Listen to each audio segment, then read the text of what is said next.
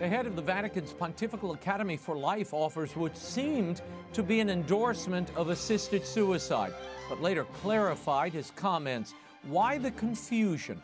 And British Parliament issues a report on the state of freedom of speech in Communist China and the situation of jailed democracy advocate Jimmy Lai. But is the world listening? President Emeritus of the Acton Institute, Father Robert Sirico, is here with analysis and to talk about his new film, The Hong Konger, Jimmy Lai's extraordinary struggle for freedom. And the Pope is now allowing lay people to vote at the upcoming Synod of Bishops. What does this precedent mean? The Papal Posse, Father Gerald Murray and Robert Royal, are here to react. The World Over begins right now.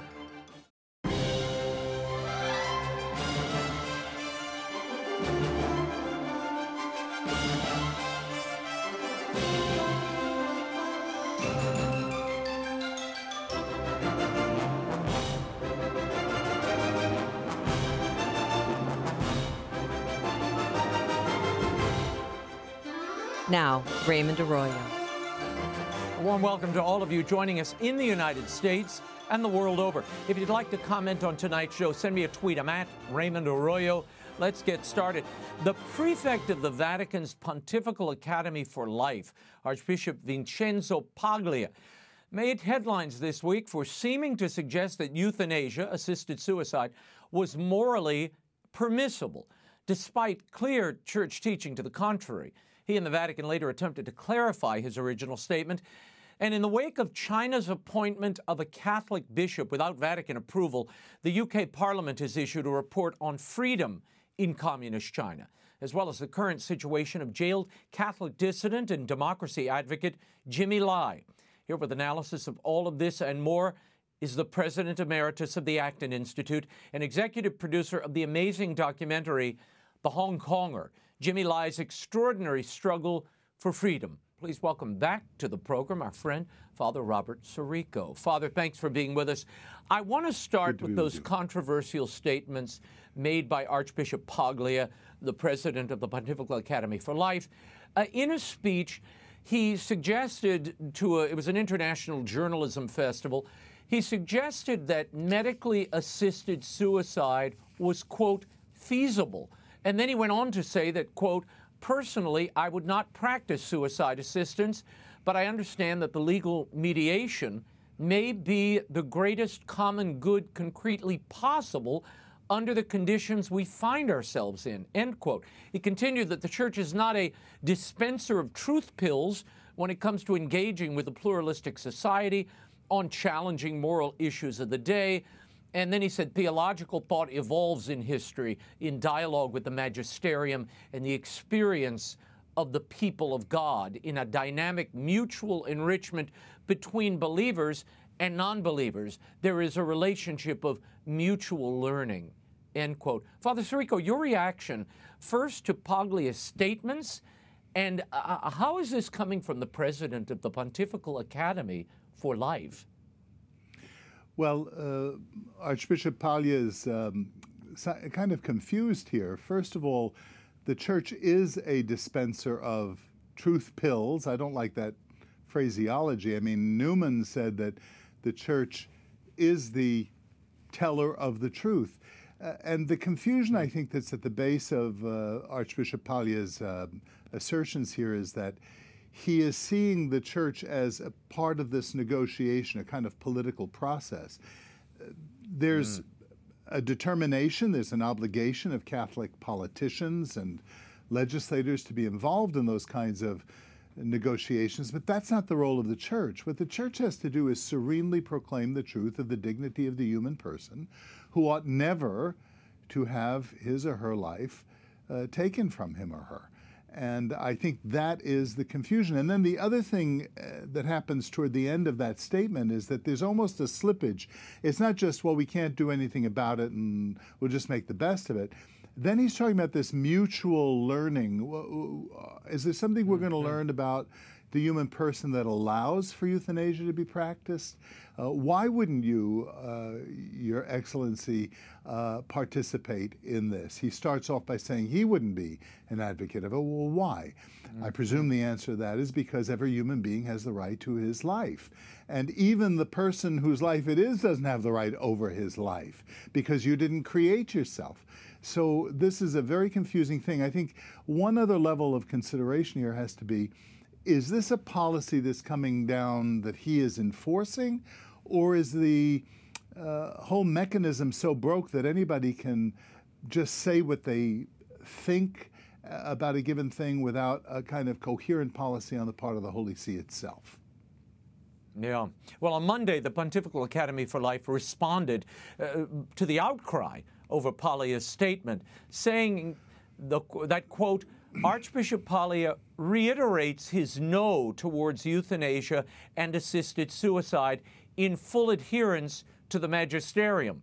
The statement claimed that Paglia's comments were about a ruling in the Italian Constitutional Court and that the Archbishop gave his opinion that, quote, a legal mediation, but certainly not a moral one, is possible in order to keep assisted suicide a crime in some cases while decriminalizing it under certain conditions. Now, Father Sirico, just for you in the audience, currently, assisted suicide and euthanasia are illegal in Italy.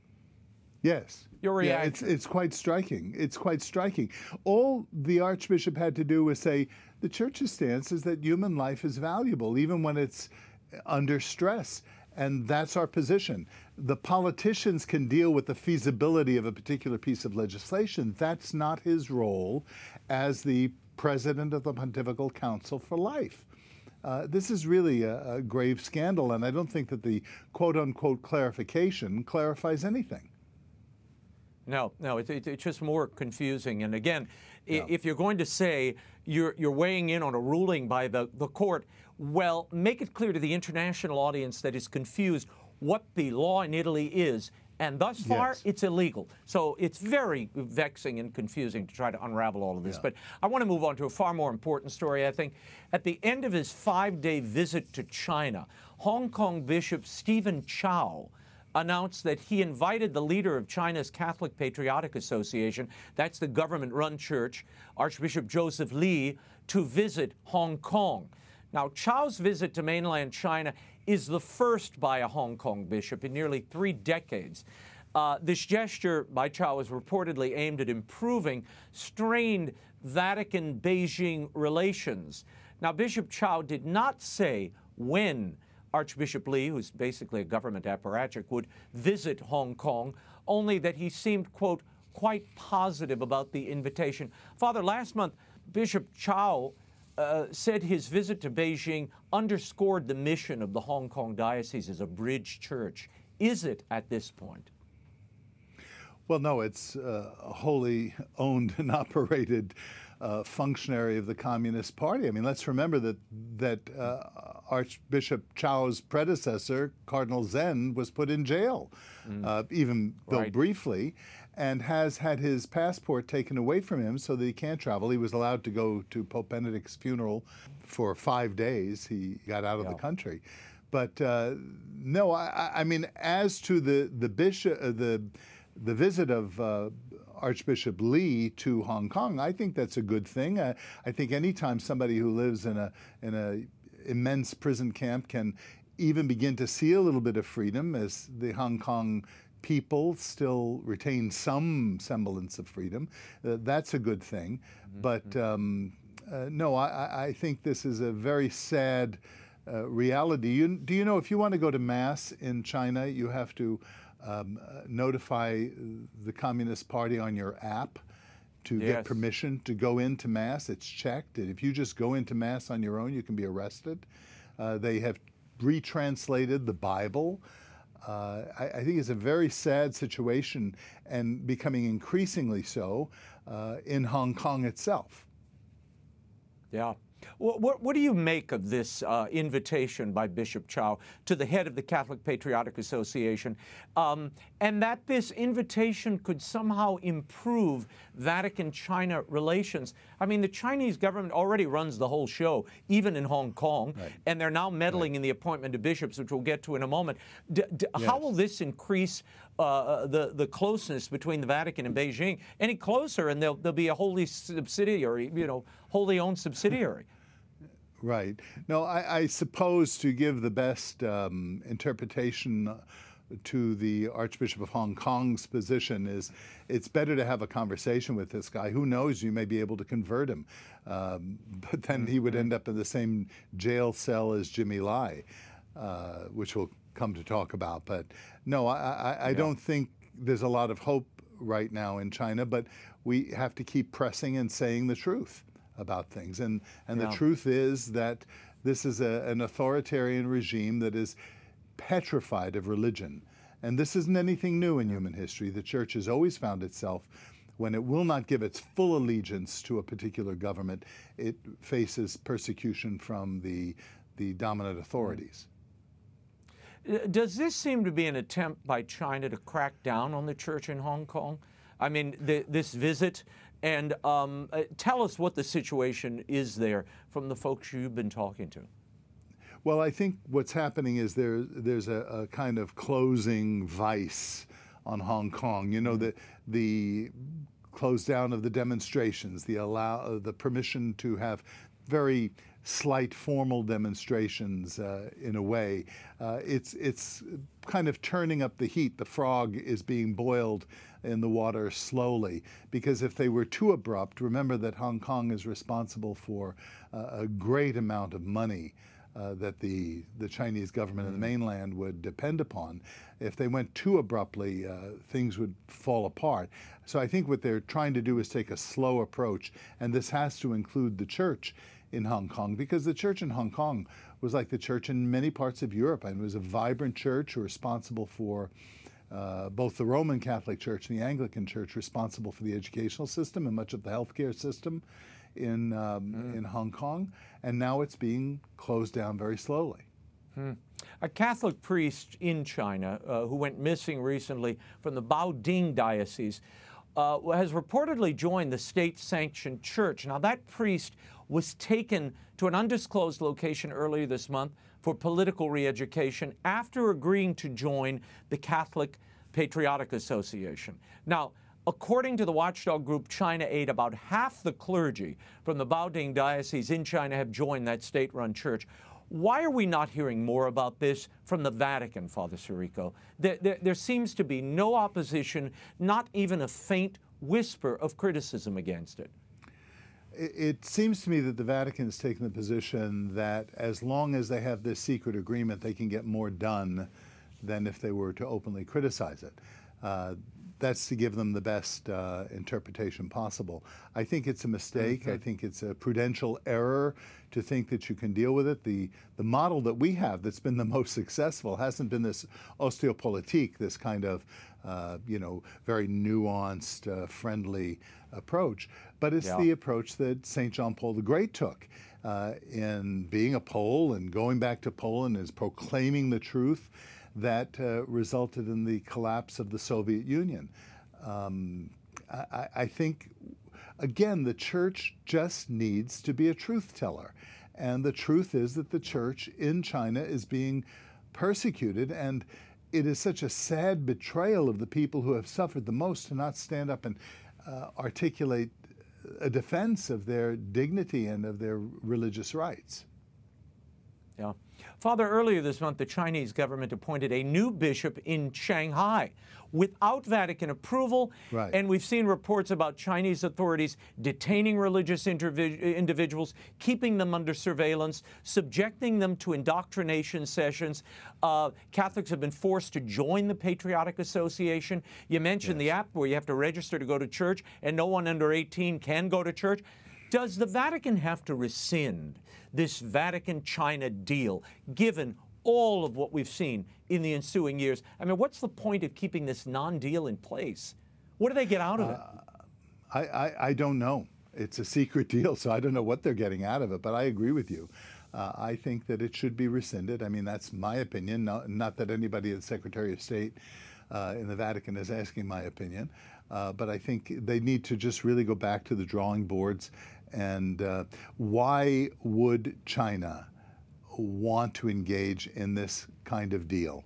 What are they getting out of it? What is the church getting out of it?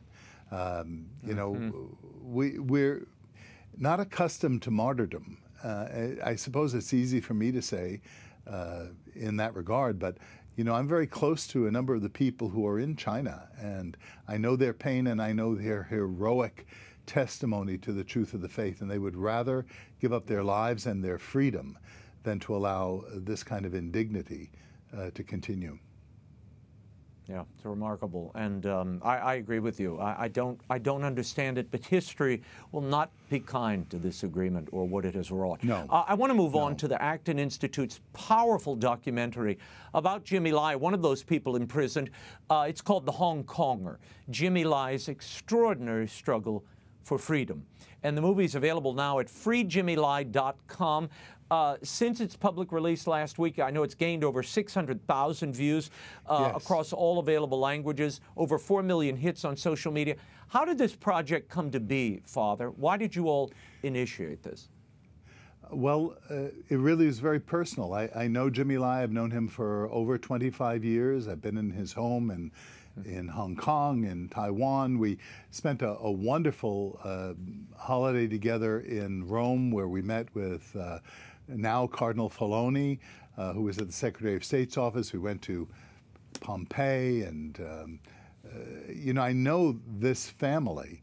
And he, mm-hmm. that is Jimmy, expected something like this to happen. And what is so salient about this story is that this man, Jimmy Lai, a billionaire who has homes all over the world, could have at any time prior to his arrest have simply left. He's a British citizen, has a British passport, yep. could have left. He determined freely and with full awareness to stay and fight for freedom. He said, I can't just make a mess and leave it for other people to clean up. Uh, I'm defending mm. the rights of the Chinese people. Uh, he loves China, he loves everything Chinese. He said, I have to be here and give my witness. Um, just recently, someone who has seen him regularly told me that he is reading the Summa Theologica. Uh, just the other day, I received a beautiful uh, little uh, sketch of the Virgin Mary yep. that uh, Jimmy sent mm. me from, from his jail cell. And that's, you know, I, I think it's a, a real inspiration. This is the thing that the Chinese government is afraid of. People of faith, people who have a moral sense of mission, cannot easily mm. be broken. And I gathered our resources and asked for help from people who were very generous in enabling us to put this film together. We've inter- interviewed a number of residents of Hong Kong, some of them uh, in blurred uh, and voice uh, manipulated so they couldn't be recognized.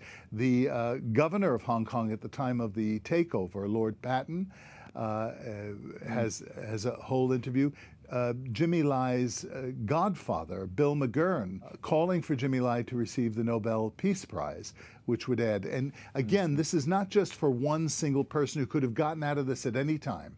This is the principle of human dignity, of human freedom, freedom of the press, freedom of religion, freedom of assembly, and freedom of speech in China.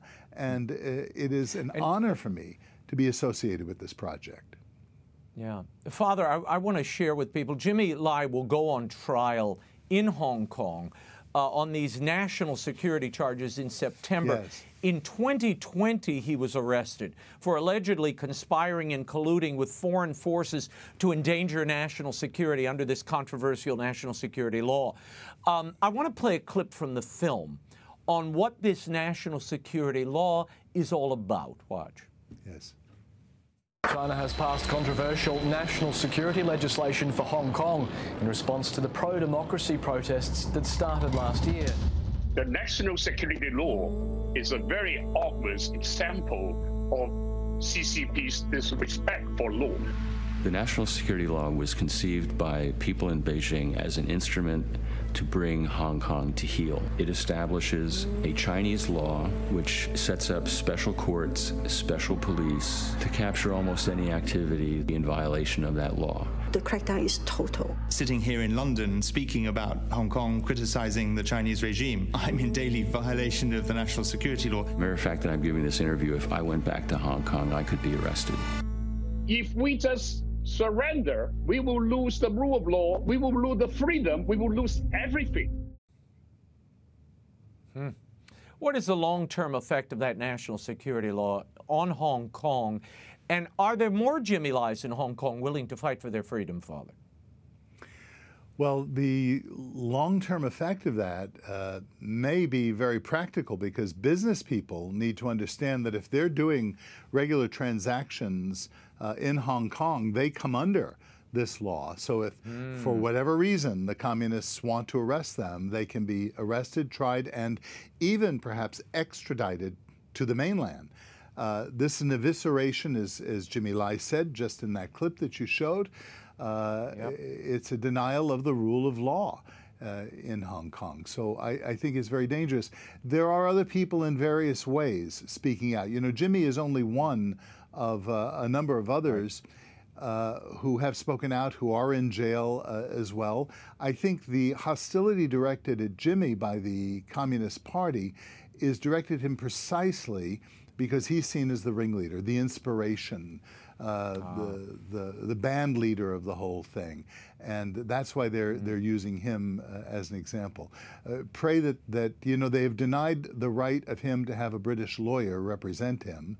And I pray that they don't transfer him to the mainland where he will disappear from even what semblance of uh, openness that we have with people who are at least now able to visit him. Uh, I want to play another clip. Now, this one concerns the dilemma the West faces being able to defend Hong Kong while dealing with China. Watch this. A China that does not respect the right of its people will not respect the right of its neighbors. That is the trouble we are facing. Our guys on Wall Street are not helping the cause of freedom. We've certainly allowed our economies to become too enmeshed. Any company who bow down to China just for profit, that will hurt the dignity of American people. Later in the documentary, you point out, Father, that the, the West has to stand by the principles of free enterprise and true freedom, even if it costs them something in the marketplace. Is yes. the West willing to do that? And how enmeshed is the Chinese economy with the United States and, and Europe at this point? Well, the enmeshment between the Chinese economy and the rest of the world economy is is incredible. I mean, to, to pull it apart is next to impossible. But I think what we can do, and, and you know, uh, Raymond, I, have been on your show enough, your, your viewers know me well enough to yep. know what a defender of the free economy I am. But let's remember that the free economy is only free under the rule of law. It's not just savage mm. capitalism we're talking about, it's, it's, it's a, um, a free enterprise that is rooted in the right of contract, private property, and under the governance of law. And when China wants to have a free economy without law, then we have a very dangerous situation. And everyone who engages uh, in enterprise uh, with China, or with Hong Kong even, uh, is risking their own goods and services, which can be confiscated at any time, uh, and even, uh, as has already been pointed out, even their personal freedom uh, if right. the whim should uh, strike the rulers of the Communist Party. Uh, Father, should we sever trade relations with China? You know, Ronald Reagan cut off trade with, with Russia. There was no trade during that Cold War.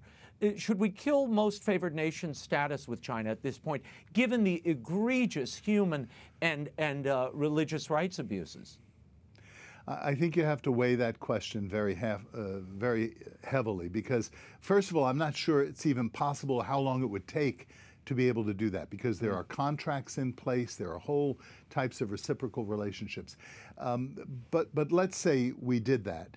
Uh, would this further isolate and disable us from having contact with people so that we can uh, know more of what's going on so as to be able to protest and place pressure. I don't know.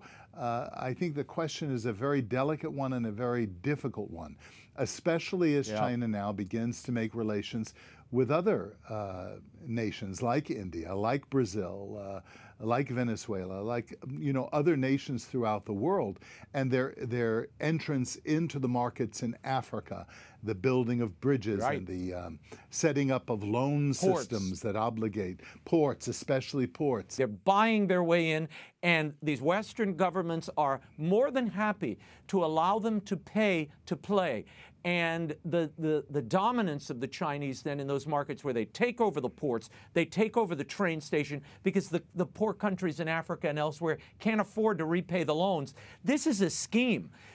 And, and I worry the United States is facilitating all of this and paying for the destruction and, and enslavement of people. This is very dangerous, and if not facilitating, at least allowing it to go on with any kind of competition? Why aren't our businesses uh, competing with Chinese mm-hmm. businesses, making more uh, lucrative offers uh, to invest in this? Let's let's step back for a moment and remember the desperation on the part of China. They are under a demographic. Uh, winter that is about to set in in about 10 years, and that's the result of the one child policy, which they can't compensate for. They can't uh, fix this thing overnight. Uh, they've attempted to now. They've abolished the one child policy. But what does that mean? That means that most young people in China have no cousins. It means that there, because of the uh, abortion situation in China, that most of the aborted children have been females because males were considered more lucrative, uh, a better investment. So you have these men without women. Uh, and uh, this is an untenable situation, so they have to expand their markets because remember that the human person is really the, the agent of creativity. And when you limit the number of human beings, you're, you're impoverishing yourself. And I think the Chinese are beginning to realize this, so they're expanding very quickly or attempting to expand very quickly. But a number of these nations now, uh, people I've spoken to in Africa and in recently in Brazil, are growing very wary of what's happening and the kinds of contracts that are in place that would enable the Chinese government to have control of ports and things like that. Yeah. On Monday, the All Party Parliamentary Group on Hong Kong published a report following a three month long inquiry into media freedom in Hong Kong, urging the UK government to treat the case of Jimmy Lai, who is a British citizen, as a political priority and to pressure Hong Kong authorities to release him. The report was critical of the British government for making, quote, barely a whisper in response to the arrest of a British citizen on false char- charges. The report called on the UK government to, quote, speak publicly about Lai's case, apply targeted sanctions against those responsible for Lai's arrest, and provide Lai with consular support and use its seat at the UN Human Rights Council to raise his case and those of pro democracy activists. Do you think there will be more attention brought to the case of Jimmy Lai uh, by the UK and the UN after the release of this report? I think this report is very helpful in raising the concerns, and, and I'm particularly edified by the delineation of very concrete, practical things that can be done uh, in Jimmy Lai's defense. And remember, it's not just Jimmy Lai that we're defending, but the people of Hong Kong. And I think if uh, some similar path could be taken by other European governments, including now the United States government, which has been relatively silent on it, the Vatican has been relatively silent on it. Uh, I think this is the effort behind this film, uh, The Hong Konger, to get people to go on the social media and begin pressuring their politicians. Uh, and especially if in, in October, uh, Jimmy Lai and Cardinal Zen and the others who were arrested receive the Nobel Peace Prize, it will raise global consciousness about what's happening in China that, that affects as I said before, religious liberty, liberty of the press, liberty of assembly, all, all of these liberties and the rule of law uh, as a whole. Yeah, it's amazing to me. We talk about democracy and we have to defend democracy in Ukraine, yet our Chinese brothers and sisters go, uh, go are taken to the slaughter, marched into camps, sent to prisons, and no one raises any objection. I mean, why haven't we heard more public outcry, particularly from the UK and the United States, about what, what's happening in Hong Kong and Jimmy Lai and other journalists who were imprisoned there? Well, you know, this is the question we've we've asked over and over again uh, during the Cold War. I mean, it took a while for people to understand who Alexander Solzhenitsyn was, who Sharansky was, uh, and these other other uh, freedom fighters. Uh, and this is where we're at right now. We're articulating this. We're, we're calling for people to stand in solidarity uh, with the Chinese people being persecuted by the communist government. So uh, you're doing your job, Raymond, by, by airing these kinds of things repeatedly on your show. And the EWTN network throughout the world has the opportunity to go on their social media and call for the freedom of the freedom fighters uh, in Hong Kong. Yeah. Yeah, no, we, we have been, uh, this has been, you know, I, I just think it's a neglected uh, part of the world, not unlike Africa. It is. We just ignore what's Yes. happening in these countries. And, you know, I, I, uh, we have to use these platforms to bring people's attention to these human and religious right abuses, no matter where they are, particularly when people in the church are being uh, singled out for their faith. You know, I, I uh, like you, Father, I've received this beautiful um, illustration of the crucifixion by Jimmy Lai, which I'll, I'll put up on the screen. Um, that he sent me out of the blue, I guess because of the you know continued reportage. But it's important for us to to do this, and I have that in my office as a reminder of the silent voices that we have to give voice to and be the voice for. Who do you hope sees this documentary, The Hong Kong? I, I, I would love for people in the Vatican to see it uh, and to take it seriously. I would love for uh, people in mainland China to see it, to see the love. I mean, you know, this is an argument not against the Chinese people. They're in, they're resilient people. They're creative people. Uh, China's exper- experiment with human and economic freedom over the last 30 years has been nothing short of astounding. We only wish more of that. Uh, it would be wonderful if we had a global economy where we're interdependent, where the division of labor is diverse. I, I believe that uh, trade with other people breaks down prejudices. And it may very well be that part of the silence is just that people don't know, or maybe they have innate prejudices uh, against Asian people. I think these are the kinds of things that can be broken down so that we can have um, a, a mutual prosperity that we can enrich each other. I hope the people of of China will see this documentary. Yeah. Well, I, I hope everybody takes a peek at it. It's called The Hong Konger Jimmy Lai's Extraordinary Struggle for Freedom from executive producer Father Robert Sirico and the Acton Institute. It's available now at freejimmylai.com. You should take a look at it. Father Sirico, thank you for being here, and God bless Jimmy Lai Thank you, and all those imprisoned for their faith and, Yes. and for their um, impulse to freedom. Thank you. Yes. Thank you. Rome journalist Diane Montagna reports this week that significant procedural changes are underway at the Synod of Bishops and who can participate. Now, greater lay involvement is apparently on the way for the October meeting, including the right to vote on doctrine and practice. But what will that change mean? And there's a document in the works from the Dicastery for the Laity, Family, and Life directed at divorced and remarried Catholics. So I thought we'd bring the papal posse in. Editor in chief of thecatholicthing.org, Robert Royal, and canon lawyer and priest of the Archdiocese of New York, Father Gerald Murray, all here in New York to help us make sense of it all. Gentlemen, thank you for being here. I want to start with the procedural changes I mentioned a moment ago. Um, now, this will govern who can not only participate but vote at this Synod of Bishops, or alleged Synod Synod of Bishops. Earlier this week, Diane Montagna reported that 10 consecrated clerics will be replaced by laymen and women. Auditors will be replaced by 70 non bishops to be chosen by Pope Francis. Here's an excerpt of the document from the Secretary General of the Synod. It says First modification the 10 clerics belonging to the Institutes of Consecrated Life elected by the Superiors General are no longer present. They have been replaced by five women religious and five men religious belonging to institutes of consecrated life. As members, they have the right to vote. Second modification there are no longer auditors. Instead, an additional 70 non bishop members have been added who represent various groupings of the faithful of the people of God. Uh, uh, Father Jerry, I, I want to start with you about, uh, again, these people are going to be chosen by the Pope, the 70 non, uh, apparently voting members now, they're non auditors. Um, this was supposed to be a synod of bishops, but it seems the bishops are being replaced.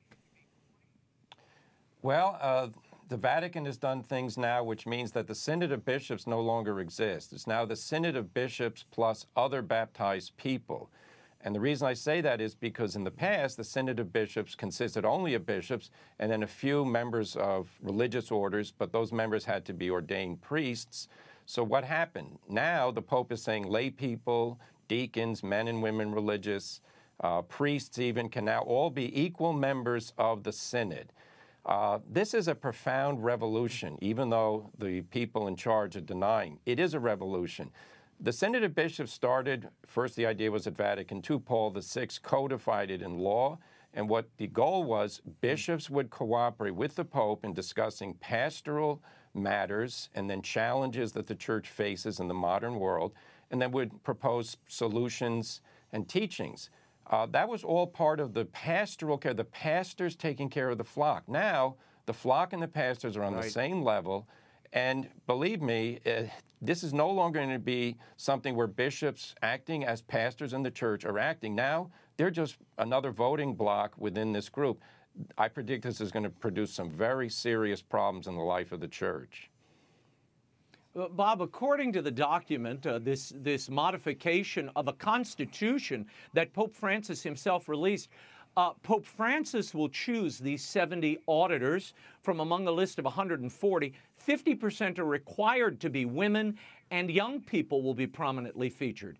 Uh, your reaction to this, setting quotas, and um, what, what will this achieve? What will this accomplish?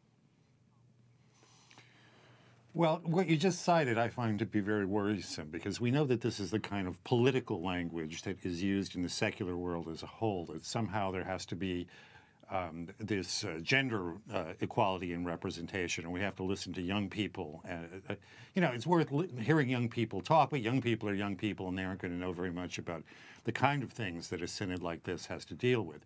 And then there's the the further problem that um, we've got these 70, and the Pope can't possibly know uh, how to pick out of 140 people which 70. So he's going to have to be presented with a, a, list of the live possibilities and kind of explain why certain people. And this allows this kind of thing that we've seen in the past with some of the polls about the traditional Latin Mass and whatnot, that, that persons close to the Holy Father can kind of shape what he's going to be doing. But my, my major worry here, as Father also said, is that this is this is turning out to be something like a secular political representation. And again, the organizers deny this. Um, they keep saying that this continues to have the basic character of a synod of bishops. But in point of fact, what they're doing is they're, they're, they're just, it's almost magical thinking that bishops plus lay people or other people somehow is a synod of bishops still. That's not the case and it's it's clear that it's being set up this way to produce a certain outcome. Yeah, Father, that's what I was going to ask you. Uh, uh, is this the organizer's way of stacking the participants in order to reach a predetermined outcome? And canonically speaking, how can lay participants and non bishops vote in a synod? Uh, they can only vote because the Pope changed the law. Uh, but I think it's a mistaken change because uh, what Pope Paul VI did, what the Second Vatican Council proposed, is actually how the church has been run from the start. The pastors guide the flock, not the other way around. The pastors should listen to the flock, but when it comes time to have a meeting uh, to discuss things and to you know make doctrinal decisions, pastoral decisions, it's up to the pastors. Now, now with these new rules, essentially. Uh, the Pope is going to be appointing 70 non bishops. He also has the freedom to appoint more of his own and that can be more lay people. The lay people, do we know if these people are even going to know theology, the Bible, the history of the church? It's presumed that all the bishops have been well trained and you know, believe in the creed, go to church on Sunday, all that. Uh, some of the lay people that participated in the synod were specifically chosen because they were, you know, non-practicing Catholics, and we were supposed to listen to them. Mm. It's also worth noting, uh, Raymond, that in the past, if you were a cardinal in charge of a Roman congregation or dicastery, you were automatically part of the yeah. synod. That's no longer the case. So now what we have is selective people are going to be telling all the rest of the church what they need to do, even though they may be simply, you know, a relatively uneducated layman who has no idea really of the theology of the church. Yeah, no, this is, I, I, have to tell you, when I read this, we weren't going to do this segment. When I read this, I thought we have to respond this week and take a deep dive into this because it is critically important. Um, how do these changes, and I'll ask both of you this, how do these changes comport with Pope Francis's previous assertion, and he's, he said it for many years, that this synod is not a parliament? Bob, I'll let you start. Yeah, well, the fact that you even have to de- deny this is, shows that there there's a, a, danger or a presumption that that is what's, what's going to be happening. And when you put out a message like saying we need to have 50% men, 50% women, young people, et cetera, the, these kind of secular categories, what we really want are the, the people who are the best, as we do in the secular world as, as well. We want the people who are the best representatives of thinking, of practice, of, of, of uh, pastoral activity uh, uh, in every po- possible sector of what the church uh, actually is. And instead, we're, we're, we kind of see it drifting in that direction, and the denial itself shows you that they know that some people feel that this is becoming something very much like, if not a parliament, the beginning or an opening of a kind of a democratic process. That obviously cannot happen in the church, and especially cannot happen yeah. at a time like this when we have so much uh, dissent within the church that we're going to see a, a battle royal, if I can put it that way, uh, inside the synod hall, yeah. and that that's not going to be good for anyone.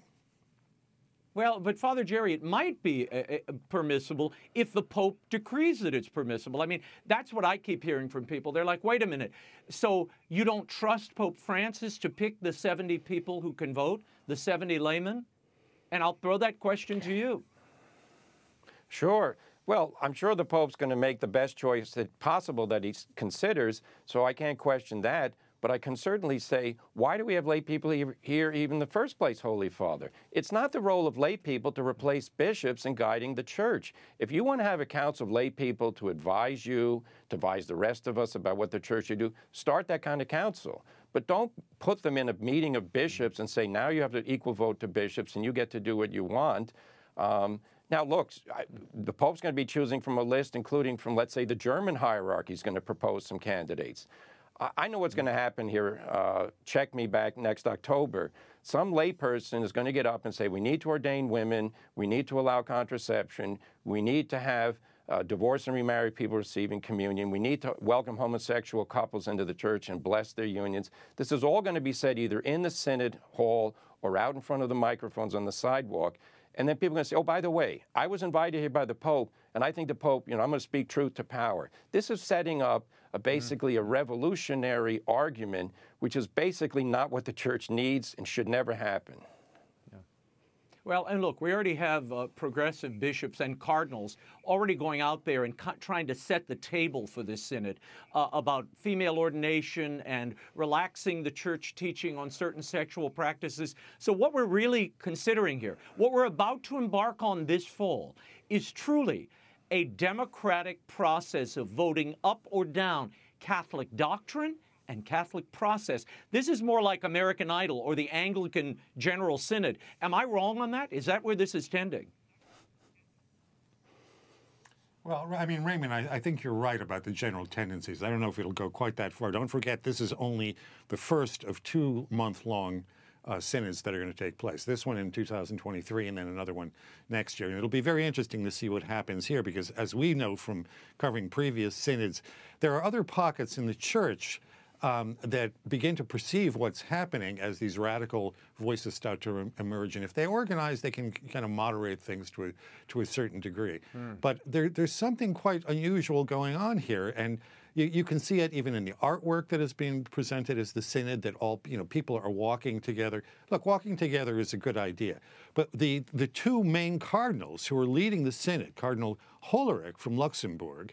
Um, has said that the church's teaching on homosexuality has now been disproven by science, which is, I think is an absurdity. Uh, Cardinal Grech um, has said that you know what what can it hurt to talk to people who are uh, same-sex uh, attracted? What can it hurt to talk to people who are divorced and remarried? Well, it can hurt a lot because it sets up an expectation, and we've seen this in the church since Vatican II that. It's, it's not as if these conversations simply go nowhere. Once expectations are set up, and the, the, the great example is Humanae Vitae, when there was an expectation that Paul VI was going to was going to overturn the teaching, the traditional teaching of centuries on contraception, that the world went crazy. And I think we can anticipate that there will be multiple explosions, uh, if not quite to that extent, but multiple yeah. explosions, as Father just outlined, on a variety of subjects.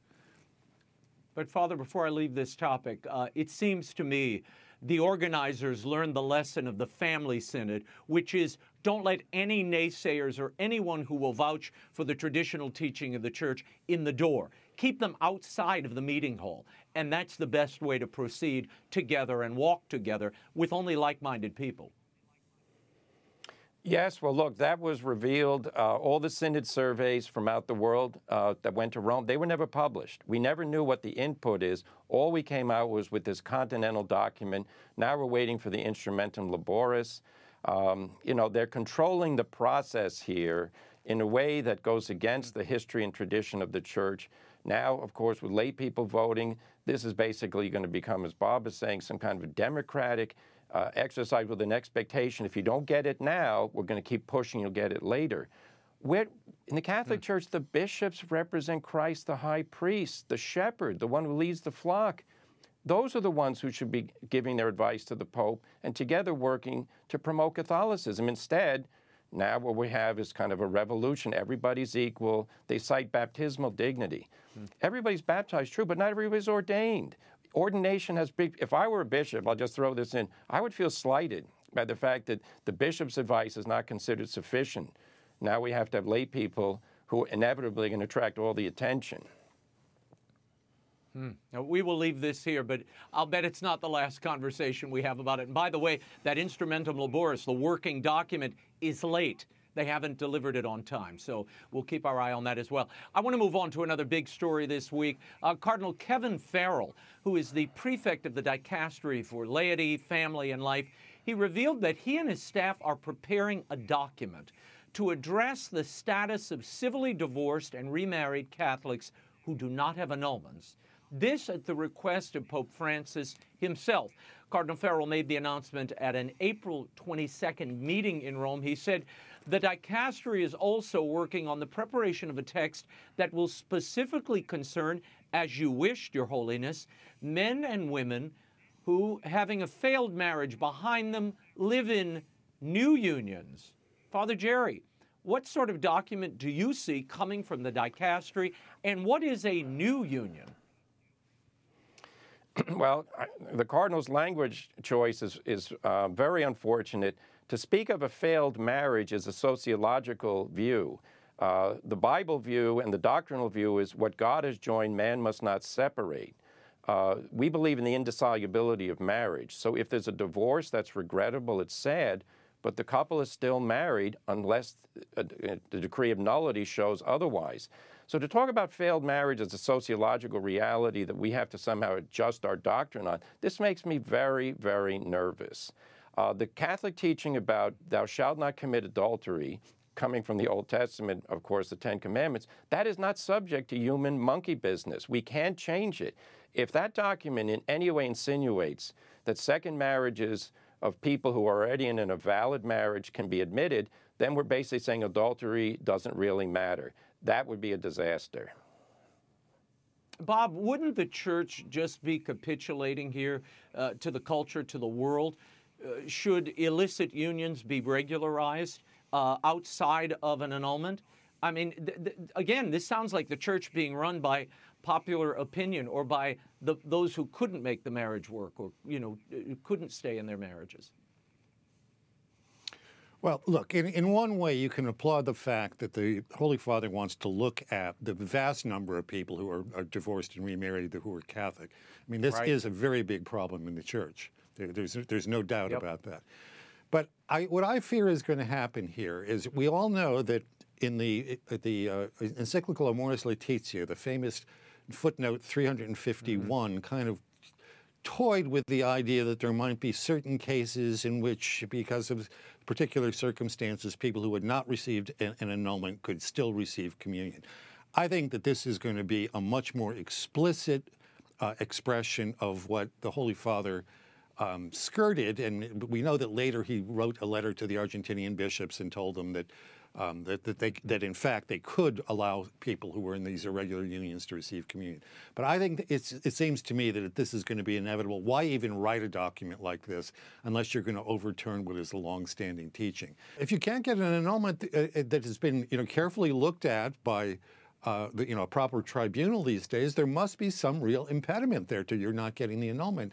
And either at that, and that point, I, I don't want to be cruel about this, but I think at that point you have to decide whether you're a Catholic or whether you're a person who prefers an irregular union. And I, and it's a hard choice. We, we all know people who are in these circumstances.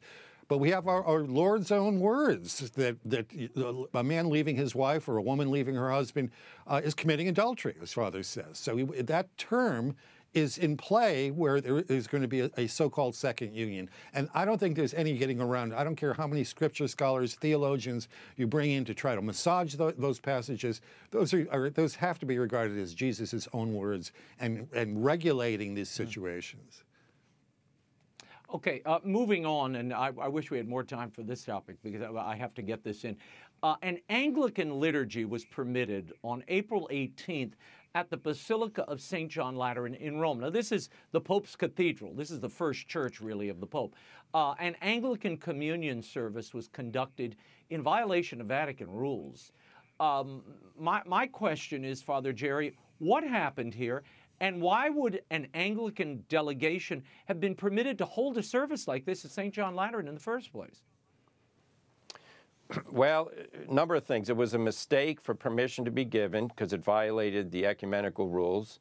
The Anglicans have places where they can have their liturgy in their own churches in Rome. That's where they should have gone. It was a provocation by the part of the Anglicans to try to even ask to celebrate their liturgy in the Pope's own basilica. They were obviously trying to make a point that they consider themselves equal to the Catholics, so therefore we want to use a Catholic church. Objectively speaking, mm-hmm. The Anglican ministers are not ordained priests, even though they claim such, because that's already been determined. Pope Leo XIII, Apostolicae Curae, issued a document saying that Anglican orders are absolutely null and utterly void. So uh, the ceremony had the appearance of a Catholic Mass. Uh, the bishop was wearing a mitre, a chasuble. They were using what look like a missal, chalice, the whole thing. So any Catholic stumbling or walking in, not stumbling, but just walking in as a normal practice to go to church and saw this would think there was a Mass going on. So it really was an outrage. It's been, thank God, the uh, the, the cathedral uh, there ex- expressed its regrets and recognized it was canonically irregular, but it shouldn't have happened in the first place. There has to be more safeguards in the future. hmm The, the, the, the leader here in charge, the archpriest at the Basilica, Bob, um, uh, was this misguided ecumenism, uh, ignorance? What is this here? You know, it's it's really hard to know what happened because they, this group of, of Anglicans actually met with the Holy Father the same day. So you could ima- imagine them saying, "We just met with the Holy Father, and we'd like to come up there and say Mass." And maybe, you know, it was taken as as uh, you know some kind of permission that they had to, to do this. If, I, Mm. if I were the, the Holy Father and I were, the, were that uh, the, the, that uh, person in the basilica, I think I would say to them, "Look, you guys want to be in our churches. You call yourself Anglo-Catholic. Why don't you become Catholic?" Right. Yeah. Father Jerry, a, a dicastery for promoting Christian unity official, has said that the liturgy was performed in a roped off area away from members of the public. Does that lessen the significance of what happened here? And would this service qualify as a desecration of the space, since, as you mentioned a moment ago, Anglican Eucharist is not considered valid? Okay, yeah. The fact that it was roped off, unless the whole church was closed so no Catholics could come in there and be confused, no, that's, that's basically uh, not a very significant observation.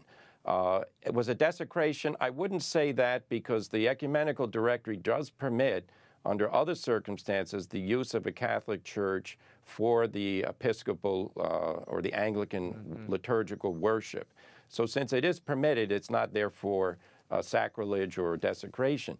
Uh, but certainly, you know, we just don't talk about the letter of the law. We talk about also what is the mission of having a cathedral. It's not for the celebration of non Catholic Protestant liturgy, which is not a Mass, even though the Anglo Catholic bishop there tried to give the appearance that it was, and may, he may even believe that. But we should not give into that confusion. No, this was not a Mass, he's not a hmm. priest, and it was a mistake. Mm. Another ecumenical event is planned for May 14th at the Lateran Basilica when the Coptic Orthodox Patriarch Tawadros will celebrate an Orthodox liturgy. Now, the Vatican does recognize Orthodox sacraments as valid, so I imagine that wouldn't be a concern. Um, uh, Bob, your thoughts here? I mean, this is another case where you have a visiting group of, of clergy, you know, not part of the Roman Church, but at least this one is, is more in communion with Rome. Yeah, and and uh, you know, there, as Father says, there are, are, cases in which, uh, as I understand what is going on in that case, is um, they can ask to use a Catholic church if their own Christian churches uh, are, are, are not available or inadequate. And they're expecting like three thousand people to show up, so it's obvious that they're going to need more space than the very small uh, uh, church that they have in Rome. So you know, this is the kind of thing that I, I think builds a little bit of, of, goodwill.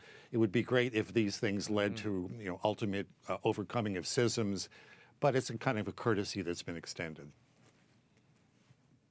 Yeah, you know, it would have been great if they'd used the Anglican moment as a as a time to have that conversation, as Father uh, as Bob said. Uh, I I think it would have been a great opening. You want to come here? We've got all we've got all the goods. Everything's here. Come on in. The water's fine, gentlemen. We will leave it there, and we'll continue to watch this synod as it evolves. For more commentary by Robert Royal and Father Gerald Murray, visit thecatholicthing.org and the first in my Turnabout Tales series, The Unexpected Light of Thomas Alva Edison, which makes a wonderful Mother's Day gift as well. It really is the story of a mother who saved a son and saw the possibilities where others didn't. It's available at bookstores everywhere and online, and I have an incredible stop coming up on the book tour. I'll be at the Barnes & Noble in Brentwood, Tennessee at the Cool Springs Barnes & Noble on Saturday, May 6th. All the details at Raymond Arroyo and of course, you can get the book from the EWTN catalog as well. That is all the time we have for now. Be sure to catch us next week. Until then, we'll be scouting the world over for all that is seen and unseen. On behalf of the staff and crew of EWTN News, thank you for watching. I'm Raymond Arroyo. Bye now.